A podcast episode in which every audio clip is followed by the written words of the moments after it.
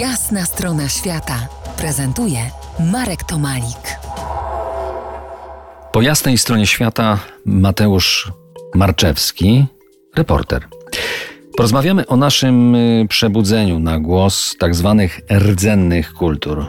Co nam mają do powiedzenia? Przede wszystkim chyba nie chodzi tutaj do końca o język, tylko o pewnego rodzaju sensytywne wyczucie swojej własnej obecności w rzeczywistości, uzmysłowienie sobie własnej przestrzeni, w której się żyje i relacji, jaką ta przestrzeń ma z nami, jaką nawiązuje, w, jakiej, w jakim porządku właściwie z, z naszym otoczeniem żyjemy, poczynając od naszych bliskich, naszych przyjaciół, po, po myśleniu o, o pewnie sprawach zawodowych, czy o, o własnej lokalnej społeczności, własnego osiedla i, e, i szerzej, pokazuje jak bardzo Indianie inaczej myślą o tym, czym jest byt osadzony pomiędzy innymi bytami. I co jest ciekawe, te, te wszystkie tradycje, które, które odsyłają nas do pewnego rodzaju takiej symbiozy, może nawet z naturą, czego najlepszym przykładem jest to, że nagle w tym ztechnicyzowanym świecie, w tym krytycznym momencie, w którym ludzie zaczynają właściwie popadać albo w depresję, albo w szaleństwo i rozpad, że świat nie wygląda tak, jak oni by chcieli,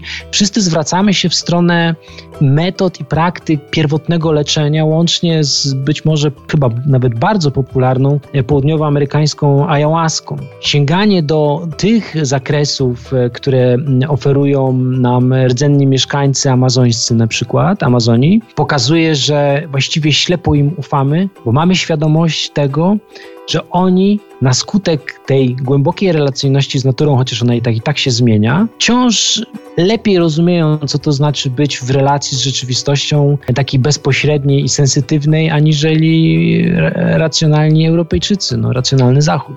Niestety na poziomie polityki międzynarodowej ten głos rdzennych jeszcze niemal cały czas jest y, traktowany jako folklor, taki kolorowy, może pocieszny, ale wciąż raczej niemożliwy do takiej głębszej rozwagi, refleksji. Może i dlatego, że biały człowiek, kolonizator kiedyś, Pogardzał tymi ludźmi, nie uważał ich za braci, no to co teraz będzie ich słuchał? Znamienne, że autorytet Indian dochodzi do, do głosu w momencie, w którym okazuje się on ostatnim głosem racjonalności, ostatnim głosem wielkiej metafizyki, ale jednocześnie ostatnim racjonalnym, racjonalną radą, co zrobić. Ten zwrot od tego uporczywego pchania się do przodu, takiego dynamicznego, neoliberalnego i bezmyślnego właściwie rozwoju, coraz więcej jednostek, czyli mówię na poziomie poszczególnych ludzi, można powiedzieć, poszczególnych decyzji życiowych, zaczyna się objawiać w stronę odwrócenia się do samego siebie, do, do